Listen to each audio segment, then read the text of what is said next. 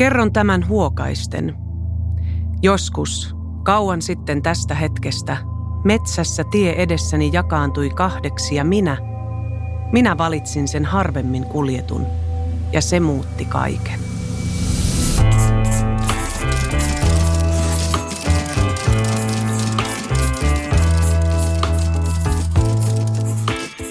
Tämä on Kristan lukupiiri, podcast, jossa innostutaan kirjoista ja kirjailijoista. Minä olen Krista Kosonen ja vieraanani on ihminen, joka todellakin valitsi sen harvemmin kuljetun tien. Lenita Airisto, tervetuloa. Kiitos. Sä olet ihminen, joka ei varsinaisesti esittelyjä kaipaa ja ihminen, josta varmaan kaikilla on joku mielipide. Mutta jos sinut esittelisi, niin Sullahan on oikeastaan ollut kolme uraa, joista nyt ehkä viimeisin on tämä tietokirjailija, jonka takia olet tässäkin minun vieraanani. Mutta sä olet luennoitsija, yrittäjä, TV-alan ammattilainen 50-luvulta asti, diplomi, ekonomi. Olet opiskellut kansainvälisesti vaikka missä, Stanfordissa ja Saksassa, Englannissa – Sulla on ollut oma tuotantoyhtiö Airisto Oy, joka tuotti vuosikymmenten ajan viennin edistämiskampanjoita, maailman kiertueita, muotitapahtumia ynnä muuta. Ja yli 50-vuotiaana aloitit uuden uran, joka on tietokirjailijan ura. Ja sun uusin kirja, joka minulla on tässä kädessäni, Noitanaisen ilosanoma, on ensinnäkin todella hieno kirja ulkomuodoltaan – niin kuin olet sinäkin, Lenita. Tämä on hyvin tyylikäs, tosi kauniisti taitettu. Ja mun täytyy sanoa, että tämä oli mulle aivan valtavan inspiroiva kirja. Siitä syystä, että on harvoja naisia, minusta tuntuu, jotka näin sataprosenttisesti tukee muita naisia, varsinkin nuoria naisia, korostaa koulutuksen tärkeyttä – ja työntekemisen ja ilon ja myös kauneuden merkitystä. Ja tämä oli mulle ihan hirveän inspiroiva. Mä sain tästä paljon elämänoppeja ja kirjoitinkin niitä ylös. Kiitos Lenita sulle tästä kirjasta. Miten tämä kyseinen kirja sai alkunsa? Tämähän on sun kymmenes tietokirja. No se sai alkunsa ihan siitä kysymyksestä, että mitkä asiat on mitä mä haluan tehdä, jotta mä kokisin nämä jäljellä olevat vuodet merkityksellisiksi. Tässä vaiheessa, kun ryhdyin kirjoittamaan kirjoja 30 vuotta sitten, niin jokainen kirja, jonka silloin kirjoitin, niin sillä hetkellä korosti mulle itselleni sitä, että mä teen jotain, joka on tärkeää ja joka tekee mun elämäni merkitykselliseksi. Ehkä ei muille, mutta mulle itselleni, että kävellessäni tuolla missä päin maailmaa tahansa, niin, niin koen sen, että mun elämälläni on merkitys. Ja tämä kirja vaikuttaa siltä, että sä olet todella tehnyt tähän töitä useamman vuoden ajan. Että onko se sellainen teema, joka on sun elämässä kulkenut ikään kuin aina – ja, ja sä olet kerännyt siihen, siitä on, on tarttunut materiaalia sun matkoilla ja ihmisistä, joita sä olet tavannut. Ja nyt sä olet koonnut sen yhteen. Tota, se on juuri näin, mutta mitkä on ne asiat, jotka mulle on tarttunut yhteen, niin mä oon niin kuin alusta lähtien, ihan lapsesta lähtien ollut hyvin aikaansaavien ja, ja älykkäiden ja luovien naisten seurassa äitini, joka tuota, näytti kyntensä ja voimansa ja, ja, ja koko tämän taistelutahtonsa kun sota syttyi, mä olin kaksivuotias mm. ja äitini metri 58 senttiä pitkä, vei meitä kolmea tytärtä pommisuojasta toiseen mm. ja sanoi, että suu poikki, ruikuttaminen ei auta. Että nyt ollaan tässä näin ja sitten elämä tulee paremmaksi. Ja, tuota, ja tätini, joka oli saman mittainen, ja jotka loppuun asti matkustivat yhdessä. Että tämä heidän tämmöinen optimisminsa, joka heillä oli, tämmöinen radikaali optimismi, niin teki minun vaikutuksen siis se tuli osaksi minua, mutta samalla sitten kysymys, että miksi merkittävät naiset meidän edessämme olevat merkitykselliset naiset, niin miksi heitä ei oteta tosissaan ja, mm. ja miksi heitä ei arvosteta ja miksi heitä vähätellään ja miksi heitä pidetään niin kuin kakkosluokan kansalaisina. Ja, ja tämä on niin kuin mun elämäni aikana seurannut mua. Mä olen saanut sen saman kohtelun ja, ja, ja se on muotoillut hyvin syvällisesti ihan mun käytöstänikin. Että mulla on hyvin ohut iho. Että heti kun mä tulen johonkin tilanteeseen, jossa mä havaitsen, että siellä on näitä vähättelijöitä, niin tuota, mähän siis ammun lonkalta kaikki. Ja sitten sanoin, että oliko vielä jotain kysyttävää ihan mahtavaa. Sä, mutta me tarvitsemme ihmisiä, jotka on meille esikuvina ja jotka ikään kuin raivaa sitä tietä. Ja sä itse mainitset sun äidin ja sun tädin ja tämä kirja on omistettu myös heille. Ja sä kerrot tässä kirjassa, että jos sun isoäitisi ihaili Minna Kanttia ja piti naisten koulutusta tärkeänä, ja äitisi puolestaan sanoi sinulle, että tasa-arvoa ei saada anomalla, vaan ottamalla. Ja mä haluan vaan tässä ikään kuin jakaa omasta elämästäni myös tällaiset. Mulla on äiti, joka on ollut aina, on niin kuin koulutettu ja tehnyt paljon töitä. Ja, ja ollut tosi niin kuin mulle, tai on hyvin tärkeä ja, ja lämmin ja empaattinen ja loistava äiti. Ja mä koen, että se on, se on hyvin suuri se esimerkin voima. Että jos sä katsot jotain naisia, oli se sitten lähipiiristä tai sitten katsot jotain ihmisiä julkisissa asemissa tai muissa, niin, niin sillä on hyvin suuri voima ja sen takia esikuvat on kauhean tärkeitä esimerkiksi pienille tytöille. Mun tytär katsoo, että ketkä on vaikka maan johdossa, niin se on musta ihmeellistä, että siellä on paljon naisia. Se on tapahtunut kauhean lyhyessä ajassa. Se on, mutta se, se on aika normaalia, koska siihen vaaditaan tämmöinen tuota, yksi tämmöinen futurologi aikoinaan selitti sen niin, että it's from bottom up movement, mm. että naisten täytyy ensin kouluttautua, heidän täytyy tulla sieltä hellan ja nyrkin välistä ulos ja heidän täytyy kehittää ajatusmaailmaansa niin kuin laajemmaksi ja omistautua uusien asioiden opiskelemiselle koko elämänsä. Mm tämä on pitkä kehitys ja me olemme päässeet aika pitkälle tässä. Ja, ja se on tuonut sitten naiset esille, että, että ollaan hyvällä matkalla, mutta ei läheskään vielä päämäärässä. Ja vaikka nainen on yhtä lailla koulutettu kuin mies, niin en usko, että olen kauhean väärässä, jos sanon, että se naisen sana painaa aika usein paljon vähemmän kuin se miehen sana. Joo, se vielä tällä hetkellä, mutta siinä tulee sitten asenne. Ja sitten toinen asia myöskin, että jos joutuu tällaiseen työryhmään, jossa koko ajan tiimiin siis, jossa koko ajan huomaa, että oma sana ei paina mitään, niin lähde pois. Mm. Että mä oon lähtenyt ja sanonut, että kiitti, mulle riitti. Mm. Ja tuota, koska se asenne on myöskin sitä, että tietää mitä osaa. Ja silloin kun tietää mitä osaa, niin sitten vaan pyörähtää ympäri ja sanoo, että jääkää sinne ukot muhimaan. Hmm. tota, olen ihan samaa mieltä. Mä ajattelen vaan sitä alkuvaihetta, missä että nyt omasta perspektiivistä, kun tässä 2020-luvulla tekee töitä ja näin, ja, ja vieläkin on kaikenlaisia taisteluita joka välissä, mitä joutuu käymään, johtuen ihan siitä, että on nainen. Mutta sä olet 70 vuotta työskennellyt, niin voin vain kuvitella, vai voinko, millaista se on ollut. Se naisvihan määrä ja se, se sovinismin määrä ja se ihan, että sua on varmaan yritetty hiljentää joka välissä. Niin onko se ollut, kun sä vaikutat kauhean vahvalta ihmiseltä no, ulospäin. vahva. Mutta oletko sä ollut aina sitä, Olen. ja mistä sä olet sen saanut? Onko se sieltä äidiltä ja tädiltä? Kyllä se on koulutuksesta. Joo. Ja siitä, että 17-vuotiaana niin lähdin jo maailmalle ja olin puoli vuotta Yhdysvalloissa ja tulin täysin muuttuneena takaisin sieltä. Ja sitten vanhempani antoivat mun tehdä mitä mä halusin, mutta myöskin mulle opetettiin liikennemerkit hyvin tarkkaan kotona, kasvatettiin. Mm. Että vanhempani kasvattivat meitä kolmea tytärtä hyvin tarkkaan. Joo. Ja sitten yksi asia, mitä mä olen myöskin tässä samalla, että ensinnäkin mä haluan sanoa, että kaikki miehet eivät ole sovinisteja.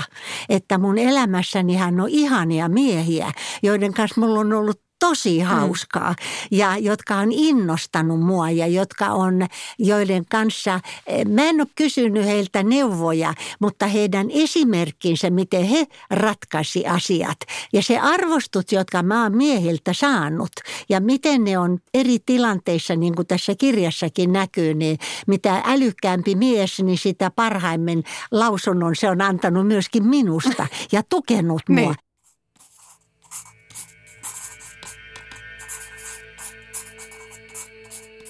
Voin henkilökohtaisesti todeta, että olen kokenut elämässäni kaikki nämä väkivallan muodot, siis rikokset. Ne miehet, jotka eivät arvosta naista tasavertaisena ihmisenä, haluavat valitsemallaan tavalla alistaa ja halventaa hankalan naisen. Sadistinen, verbaalinen hyökkäys voi haavoittaa ihmisen mieltä yhtä väkivaltaisesti kuin raiskaus. Kummankin tarkoitus on tuhota naisen itsekunnioitus ja hänen arvonsa. Tätä ei kukaan saa hyväksyä.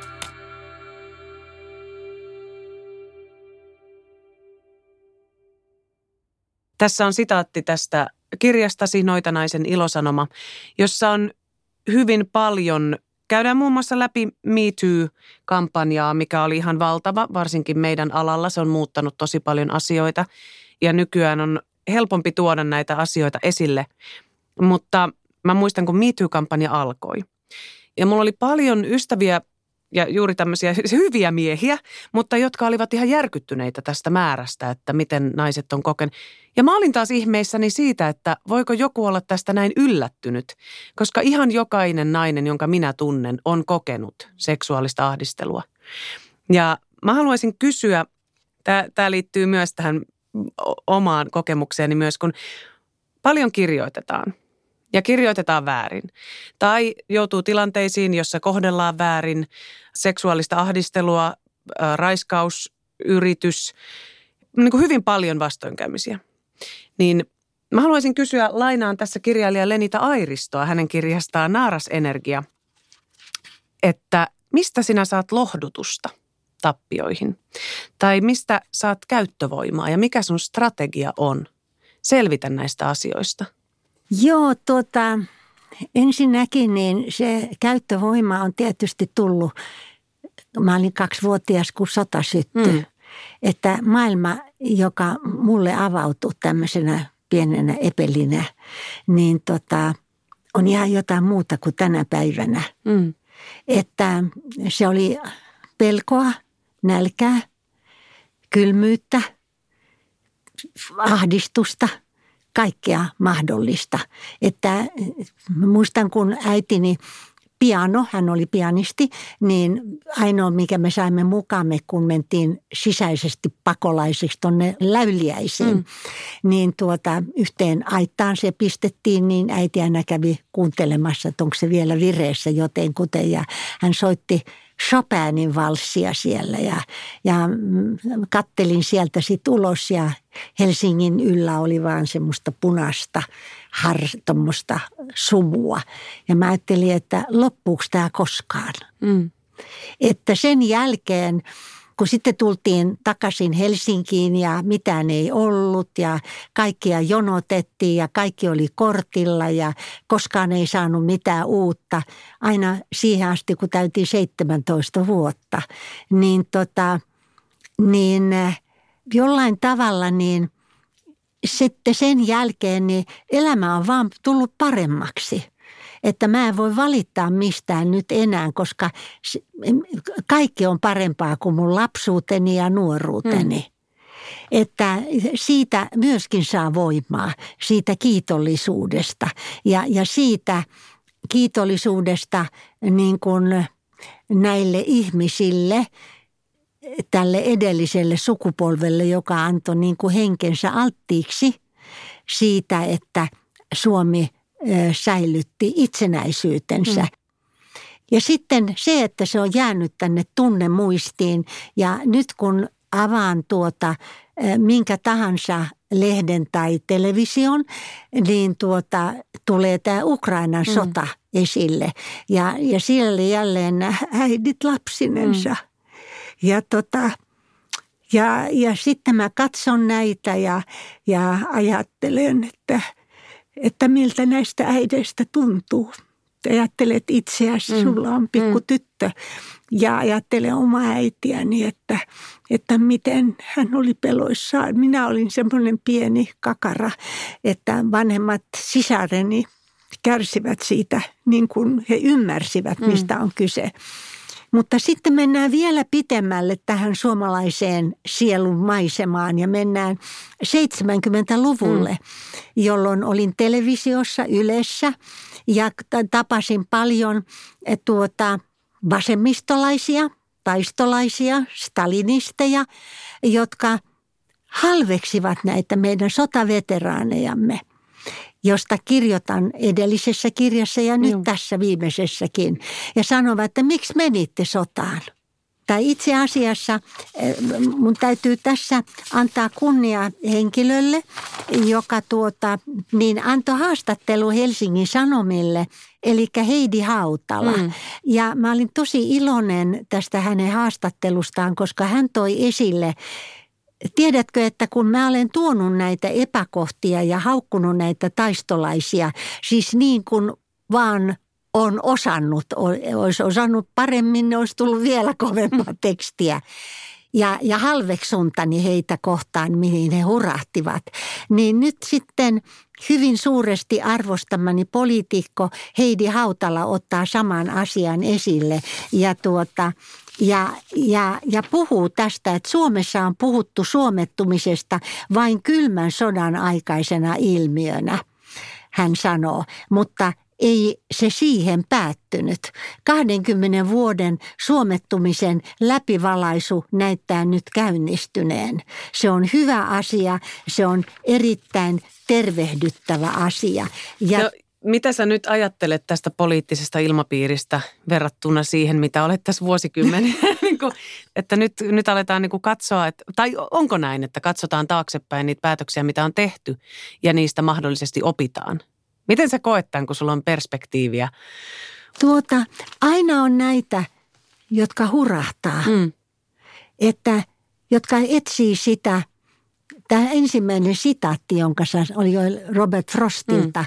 tästä tiestä, joka tuota, on harvemmin kuljettu, niin siihen, kun joku kysyy, että minne se vie, se on väärä kysymys. Se kysymys on, minkälainen se tie on. Se tie on rohkeen ja älykkään ihmisen tie.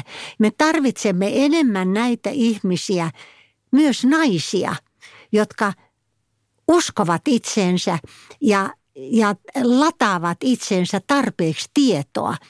Sitä saadaan uteliaasti tutkimalla oikeata elämää. Sun koko elämä, mä jotenkin kun mä sitä olen tässä tutkailut ja, ja lukenut ja, ja kun sua kuuntelee, niin mä jotenkin rinnastan sen koko ajan Suomeen, Suomen tarinaan. Jollain tavalla sellainen, joku, joku tällainen optimismi ja uudelleen rakennus ja, ja semmoinen, että tuntuu myös, että, sä, että onko se sitten tullut sieltä äidistä, joka on, on sua kantanut pommisuojaan ja jotenkin suojellut ja turvannut. Ja, ja sen jälkeen ollaan ikään kuin lähdetty tekemään töitä ja oltu optimistisia.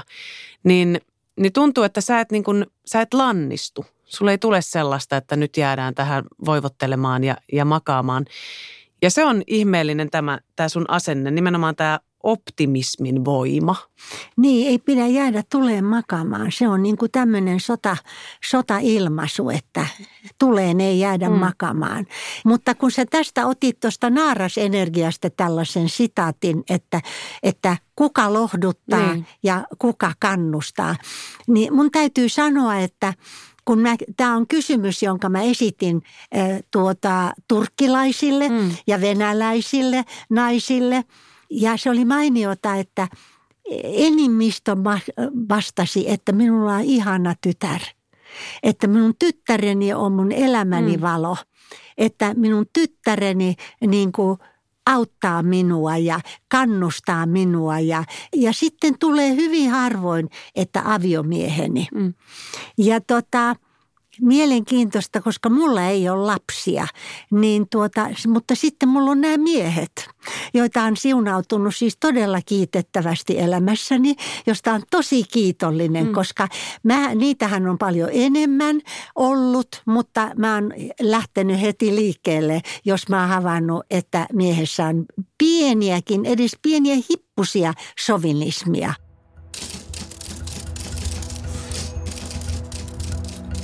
Nyt jos koskaan kauneudella ei ole rajoja, ei iässä eikä etnisessä taustassa. Tämä muistuttaa meitä myös siitä, kuinka monet naiset kaikissa kulttuureissa ovat tuoneet kauneudellaan esiin henkisen energiansa ja fyysisen voimansa, kun muuta mahdollisuutta ei ole annettu. Nyt on muitakin mahdollisuuksia, mutta kauneus ei ole poistunut. Päinvastoin se on moninkertaistunut.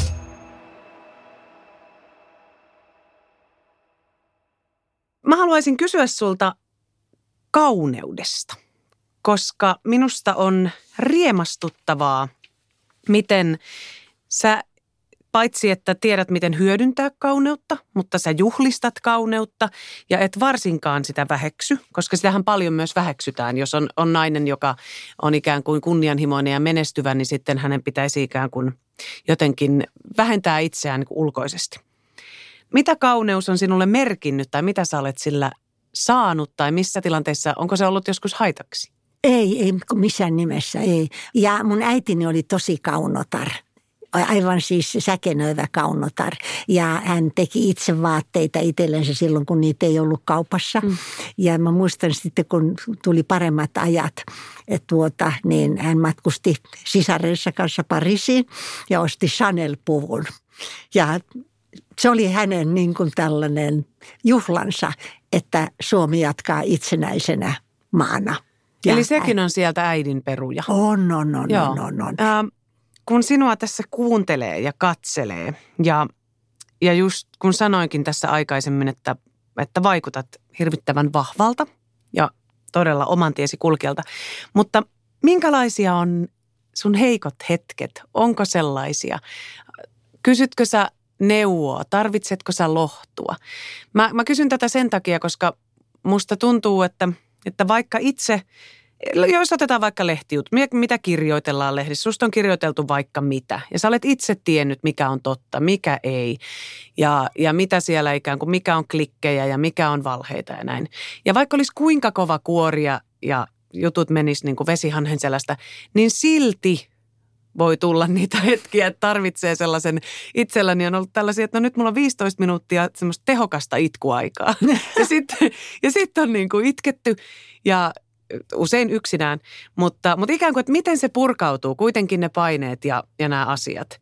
Tiedätkö, että yksi tärkein asia, että kun käy tässä, tässä tota mun kirjassani on näitä jokaisessa – luvussa on sitten tämmöinen alaotsikko, joka selittää, että mistä on kyse. Niin tämän kirjan alaotsikko on puolusta, taistele ja voita. Tämä on se noitanaisen ilosanoma. Et koska se on ilosanoma, koska me Suomessa voimme puolustautua mm. ja me voimme taistella ja ennen kaikkea me voimme voittaa. Mm. Niin tuota, ensinnäkin puolusta mainettasi ja oikeuksiasi. Eli ennakoi vaara, taistele, kun koskemattomuuttasi uhataan. Voita ja nitistä sovinismi ja ikärasismi hyvällä koulutuksellasi ja taloudellisella itsenäisyydelläsi. Taistele itsellesi asema itsenäisenä yrittäjänä, koska silloin sä voit parhaiten määrätä, mm. mitä teet. Puolusta ihmisoikeuksia ja ihmisarvoista elämää. Taistele patriarkaalista alistamista vastaan, valitse modernismin tie ja voita paikkasi tasa-arvoisessa elämässä. Terveisiä kaikille maahanmuuttajanaisille. Puolusta oikeuttasi nauttia kauneudesta ja säteillä omaa kauneuttasi. Ja sitten vielä viesti tuolta Edith Södergranilta, mm.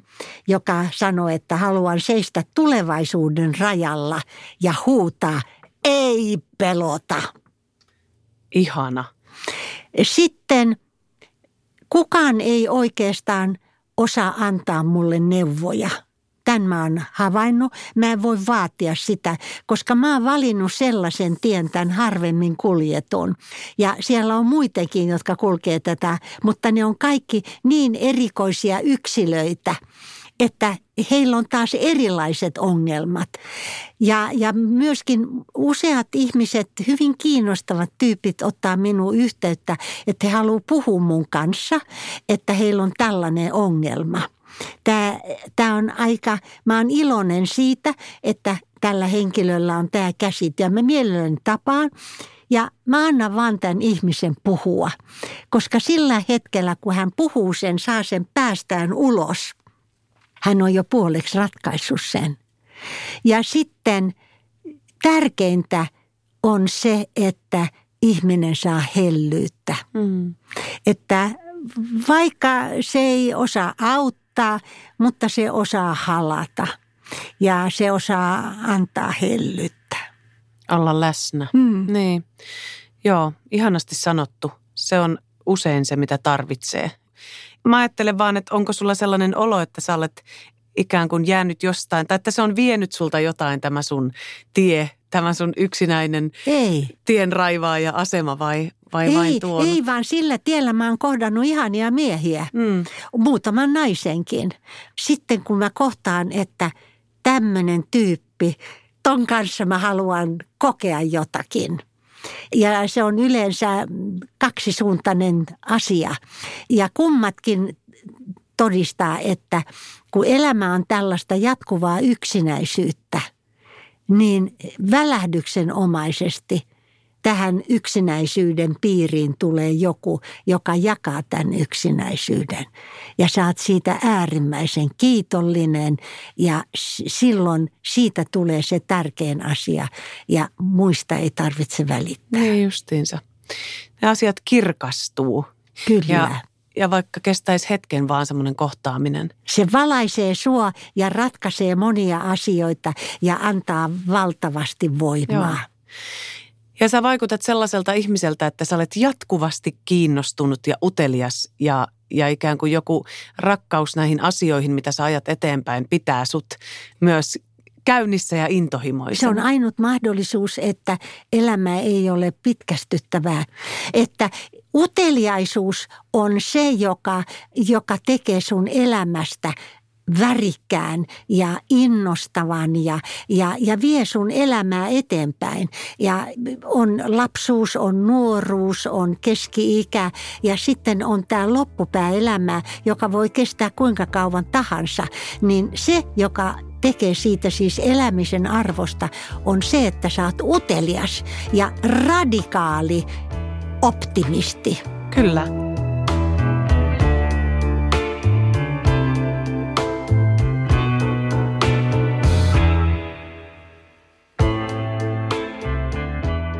Mä haluan nyt kysyä sulta, kun kerran tässä kirjallisuudesta tämäkin podcast on ainakin saanut inspiraationsa ja pyörii sitten teemoilta siellä, missä pyöriikin. Mutta minkälainen lukija sä olet? Kuule, tota, lapsena niin ihan kodin ympäristö tarjosi mulle, että kaikki nämä klassikot luettiin. No mä en niistä hirveästi innostunut, kun niiden naisten rooli oli siellä siis todella surkea. Ja sadutkin kiinnosti mua ensin. Mä ajattelin, että mitä kivaa kaikkea, minkä näköinen se prinssi oli. Mutta nekin siellä mädäntyneenä odotti kuule sata vuotta. sata vuotta odottaa sitä Niin mä ajattelin, että ei ole mun Joo. juttu.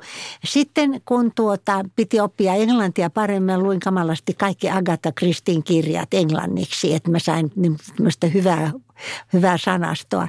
Mutta mutta tota, sitten näiden mun miesteni kanssa, niin tota, niin se vaan meni, että mä rupesin lukea ekonomistia, taimia ja tilasin New York Timesin, niin tuota, mä pystyin niin kuin muodostamaan mielipiteitäni ja, ja käymään innostavaa keskustelua, koska tota, ihmissuhteissa sun pitää antaa ja ottaa ja jakaa. Ja, ja näiden valitsemieni miesten kanssa, niin keskustelu oli siis se todella kova juttu. Ja tuota, koko ajan mä pelkäsin, että mä jään alakynteen. Ja tuota, siinä oli tekemistä. Mutta sitten mä luen kirjoja, tällä hetkellä tämän Ukrainan sodan takia ja tämän, että mitä Heidi Hautala sanoo, niin tällä hetkellä mulla on pöydälläni ja jotka on lukenut, niin on ensinnäkin Ville Pernaan Pimeä vuosikymmen tarkoittaa 70-lukua.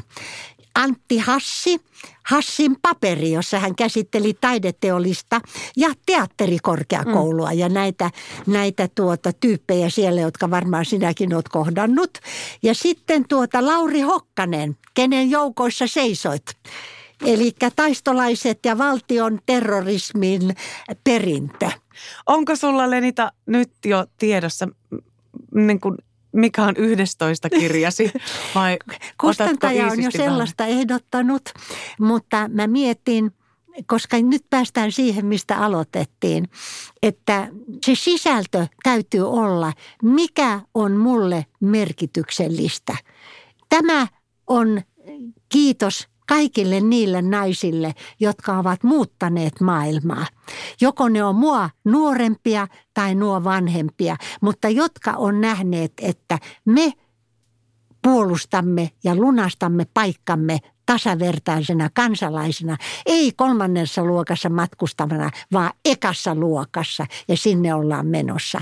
Niin nyt on kysymys se, että mikä on se teema, joka herättää mut teemoja on, mutta mikä olisi se kantava teema, koska kirjan kirjoittaminen on siis tosi raskasta. Ihan varmasti. Niin. Niin sitten, ja myöskin kaikki se, mitä mulle tulee niin kuin takaisin. Mm. Mitkä on ne palautteet että esimerkiksi tämä Speden juttu ja kaikki mm. nämä miehet kuulemma, jotka oli kuulemma, mä en ole lukenut niitä, mulle on vaan kerrottu, että some pyöriä, mm. hyöriä, kiehu ja rieho, että miten mä oon voinut tällä tavalla ottaa Mähän tein oikein. Kyllä. Mä oon saanut valtavan määrän palautetta naisilta. Kiitos. Kyllä. Mm. Mutta some riehuu ja kiehuu aina. Ja se, mutta se on vaan jännä. Mä seurasin sitä samaa kohua. Ja, tuota, ja ajattelin nimenomaan, että kiitos. Ja eihän siinä mennyt kuin yksi yö taisi mennä välissä, kun sitten tuli näitä muita naisten niin. kokeita. Se täytyy olla se yksi, joka avaa suunsa. Mutta se on kyllä hämmentävää, että miten se naisen, naisen kertomus, niin se herättää omituista raivoa usein. Että se, se on niin kuin vuodesta toiseen. Siinä on jotain, varsinkin, mutta ihan liittyen näihin niin kuin seksuaaliseen ahdisteluun tai raiskausyrityksiin, mutta siis se naisen, äänekkään naisen mielipide, se herättää, se osuu johonkin paikkaan. Jos sä sallit, niin mä haluaisin tältä, mulla sattuu olemaan nämä nimet tässä, jotka tuota, lähtivät puolustamaan mua. Ja mä sanoisin, että nämä naiset, jotka mä nyt luettelen, niin olkoon esimerkkeinä, miten naisten tulee toimia. Koska tämä ei vaan niin kuin pelastanut minua tässä kohussa, mutta tulee pelastamaan tulevaisuudessa monella tavalla. Ja mä kun olin MTVn tuota, viiden jälkeen ohjelmassa, uutisohjelmassa ja niin sen jälkeen ajoin kotia ja puhelin soi ja mulle soitti Katariina Souri. Hän oli erittäin tämmöisessä tunneherkässä tilanteessa ja hän sanoi, että moi, kuule Katariina, mä vaan sanon, että mä oon kirjoittanut nyt Facebookiin ja kertonut mun kokemukset Speden kanssa. Mm. Ja mä haluan tukea sua. Ja tiedätkö, että mä itkin siinä autossa sitä, että miten saatana reilu voi nainen olla toista naista kohtaan. Ja tämän Katariina Sourin esimerkkiä lähti heti paikalla perässä malli Maritta Hakala, kiitos hänelle, TV-toimittaja Salla Paajanen, tuottaja Kristiina Raitala, hän on Gloria-lehdessä, päätoimittaja Riitta Nykänen, Miss Suomi, aikoinaan upea, uskomaton, semmoinen sun pituinen nainen, Tarja Smura, lentoemäntä Kati Kaivanto ja sitten pari miestä vielä, käsikirjoittaja Mike Pohjola ja MTVn ex-ohjelmajohtaja Jorma Sairanen ja Tuomas Maria Mäki. Eli että että se, että tällaisessa tilanteessa joku pistää kätensä tuleen ja sanoo, että minä puolustan, minä tiedän, että tämä nainen puhuu totta ja on oikeassa. Tätä me tarvitaan lisää. Kyllä. Mutta aina pitää olla se, joka ensimmäiseksi uskaltaa Aivan. suunsa avata. Ja hyvin usein sä olet sinä, Lenita. Mä haluan sua kiittää. Mä haluan kiittää sua tästä kirjasta, Noita naisen ilosanoma, josta mä joudun luopumaan hyvin pian, koska mun äitini näki tämän kirjan viikonloppuna. terveisiä. sanon. Ja äiti halusi tämän heti. Ja, ja veikkaanpa, että sitten joidenkin vuosien päästä niin mun tyttäreni lukee tämän. Niin. Et mä haluan hirveästi kiittää, että sä olet esikuva ja ja noin rohkea tienraivaaja kuin olet. Ja kiitos tästä kirjasta. Kuule, tota, mulla on yksi pieni ohje sulle. No. että kun sä oot tämmöinen uskomattoman lahjakas nuori nainen, ja niin kuin me tavattiin tässä, niin mä sanoin, että mä olin suunnilleen sun iässä, kun mun oma urani lähti ihan uusiin juttuihin. Ja se johtui siitä, että kaikki se, mitä mä olin opiskellut ja kokemukset, niin sitten mulla oli se rohkeus käyttää niitä. Mm. Ja tuota, mun äitini oli hirveän ylpeä musta. Ja kun mä olin eri paikoissa ja tuota, ja sitten mä näin, että ahaa, esiintymässä, että äiti istuu tuolla ja sitten joku oli sanonut mun äidille, että ettei se häiritse mua, että hän aina tulee katsomaan. Mä sanon päinvastoin – että kaikki se, mitä mä oon saanut äidiltä, niin jos mä voin antaa edes 10 prosenttia takaisin, niin äiti on tervetullut joka paikkaan. Niin tota, kiitä äitiäs. Saanut aikaa ihanan tytön. Ihana. Täytyy, hyvä kun sanoit. Varmaan ihan liian vähän tulee kiitettyä. Kiitä. Mm. Joo. Hyvä neuvo. Kiitos Lenita.